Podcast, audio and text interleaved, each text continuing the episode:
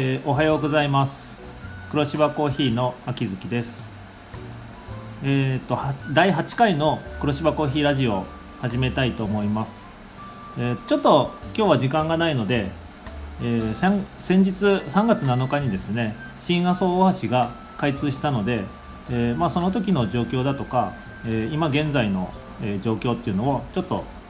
あのーまあ、10分程度お話しできたらと思いますのでよろしくお願いします。それでは第8回の黒芝コーヒーラジオ始まります。えー、とそれではですね、えーまあ、駆け足でちょっとお話ししたいと思うんですけれども、えー3月7日先日の日曜日の15時に新阿蘇大橋が開通になりました、えーこれまで使ってた徴用大橋っていうのがまあ大体の橋っていうことになるかと思うんですけれども、えーそれで、えー新しく新阿蘇大橋が開通してます。で当日7日ですけど、えーこの日は夕方まで、まあ、開通した後ずっと大渋滞だったみたいですね。あの天気もちょっと雨を降ってたんですけど、えそれにもかかわらず、えー、と国道57号線側とあと南阿蘇側から、え行く両方ともすごく渋滞してたっていう話を聞いてます。で日曜日はちょっと雨模様だったんですけど月曜日からはすごく天気が良くて、えー平日にもかかわらず、まあ、日中はかなりそれでも渋滞ができてたみたいですね。特に国道57号線の熊本市側から、えーアクセスすると右折で入るあの橋の方に右折で入ることになるのでそれでどうも右折待ちの渋滞が、えーずっとあのーまあ立野の方丸野石油さんの方よりさらに熊本市側ですね、えーと今まで徴用大橋の方に入ってた交差点の辺りまでずっと渋滞してたっていう話を聞いてます。それが結構何日も続いてて、えー、と今日はあの3月の12日の金曜日なんですけど、えー昨日ちょっと丸野石油さんの方に行って話聞いてみたらやっぱりあの昼間の時間帯は右折待ちの渋滞がすごいですっていう状態なので、えー今現在もあのかなりの方観光の方だったりとか、えーまあ、多分あのこれまで通れなかった大きなトラックだとかっていうのが通るようになってちょっと交通量が増えてた増えてるんじゃないかなと思うので、えーまあ、時間帯によっては結構混雑してることがあるかと思います。それから橋の、えー、と東側ですね、え高森川渡ったところにあの展望台があって、えーそこに駐車場がそんなに大きな駐車場ではないんですけど、えーこれがあるのでそこに出入りする車があって、あのーかなり混雑してるみたいですね。で展望台とあとそこにジェラート屋さんっていうのが新しくオープンされて、えーこちらの方がすごく人気で美味しいっていうことを聞いてます。まあそんな感じで結構混雑してる状況なんで、えー、と明日土曜日明後日日曜日も、まあ、比較的天気も良さそうなのでおそらくあの観光で来られる方車だったりバイクだったりっていうのがあの結構たくさん来ることになるかなと思うので、えー結構混雑しそうです。なので、えーと個人的におすすめするのはあの橋の東側高森側から通るのが一番あの通りやすいんじゃないかなと思います。国道57号線側から入るとどうしてもあの、まあ、熊本市側と阿蘇市側、まあ、両方交通量が比較的多いので、えーまずはあの徴用大橋の方を渡ってもらって、まあ、南阿蘇界隈でいろいろ買い物なりご飯なりえー高森には黒芝コーヒーがありますので、えーそちらの方で、え来ていただいて帰りに、えーと南阿蘇方面東側からですね橋の方を渡って帰られるっていうのが、えー一番そんなに混雑してなくてスムーズに帰れるんじゃないかなと思います。で橋を東側からアクセスするするとあの国道57号線に、えー T 字路で、えー突き当たることになるんですけど、えー、その国道57号線のところは信号になってます。でその信号をあの左折ですね熊本市側に曲がろうとする場合はあの信号関係なしに、えー、そのままあの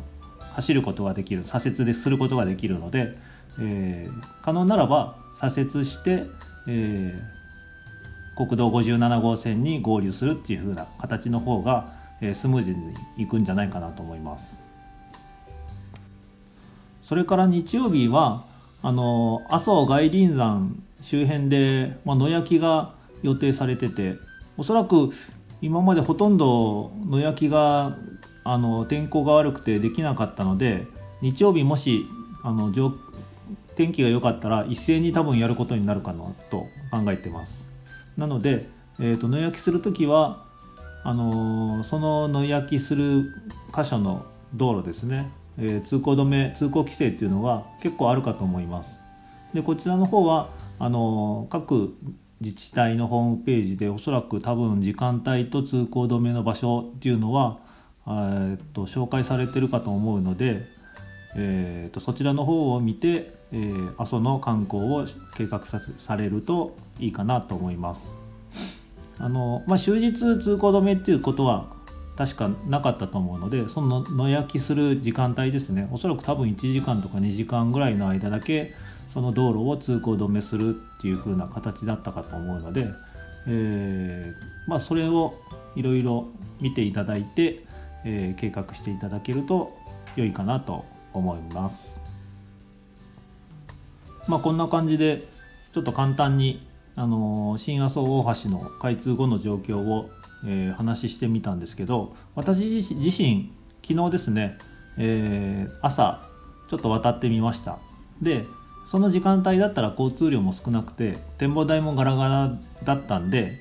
えー、と車を止めてちょっと軽く歩いてみて、えその感想なんですけれどもまあすごい景色です。あのジェラート屋さんがある方の展望台の方からあの新阿蘇大橋をまあ見るのもすごいんですけどもそこから見る徴用大橋を越えてあの立野の渓谷を見ながらその先に南阿蘇鉄道の鉄橋があってその先にはあの熊本市のあの金峰山で天気が良ければ普賢岳まで見えるのでまあその景色がほんとすごいです。なので、えー、ぜひあの余裕があるんだったらあのその展望台から徴用大橋をご越しに見てもらうのがあのすごく個人的におすすめです。なんか本当に声が出るぐらいすごい景色でした。あのもちろん新阿蘇大橋もすごいことだったんですけど、えーと、これまで代替の橋として、まあ、活用されてきた徴用大橋はちょっと今後どうなるかどうかはわからないんですけども、まあ、こちらの方もすごい巨大な建造物なので、えー、それを上から眺めるっていうのはなかなかないのかなと思うので、えー、すごくおすすめの場所です。是非行ってみてください。あと黒芝コーヒーのあのコーヒーのラインナップですけれどもガテマラ、えーと、こちらの方の銘柄がちょっと変わりました。ガテマラのゴールデンパレンシアっていうあの豆を使って、えー、これまでは中部化の入り具合だったんですけどこれを中入りにして、えー、現在お出ししてます。でこのガテマラの中入りの豆が個人的に美味しいなと思ってます。あの引いた時の香りだとかあと飲んだ時の爽やかさですね。えーと、中入りなので多少あの酸味も残ってるんですがあのその酸味がすごく綺麗で喉越しがいいというかあのキレがいい酸味です。あとまあ浅入りまではいかないんですけどちょっとあの果実感っていうのも残ってるのでえー、すごく飲みやすいコーヒーなので是非飲んでみてください。それからあとは黒芝コーヒーのあのオンラインショップですね。ベースで、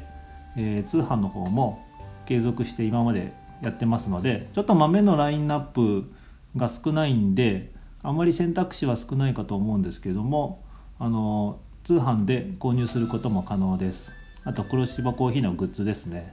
マグカップだとか、えーと、ステッカーバッジコースターっていうのも、えー、購入することも可能なので是非一度覗いてみてください。あのベースっていうアプリを使ってもらってその中で黒芝コーヒーっていう風に検索かけてもらうとあのショップが出てくるので、えー、それで是非覗いてみてください。それでというかですねちょっとすごく駆け足になったんですけど今日はこれで終わりたいと思います。あのレターはいくつかいただきました。ありがとうございます。すごく助かります。えー、これはまた改めて時間がある時に返答していきたいと思いますのでよろしくお願いします。それからですね黒芝コーヒーの実店舗の営業予定なんですけど来週の3月、えー、と15日月曜日から3月19日の金曜の間、えー、こちらの方はちょっとお休みをいただきます、まあ、ちょっと諸事情がありましていろいろ今までやれなかったことをやろうかなと思ってます。あのまあ家の周りの水掃除とかあと掃除関係ですね。そういうのをまとめてやりたいなと思って、えー、休みますので、えー、それについては SNS ローに、えー、書き込みしておりますので、え確認してまた再開したらよろしくお願いします。それではですねまた、えー次の回を楽しみにして、えー、待っててください。今日は全くのノー編集でお送りしました。どうもありがとうございました。失礼します。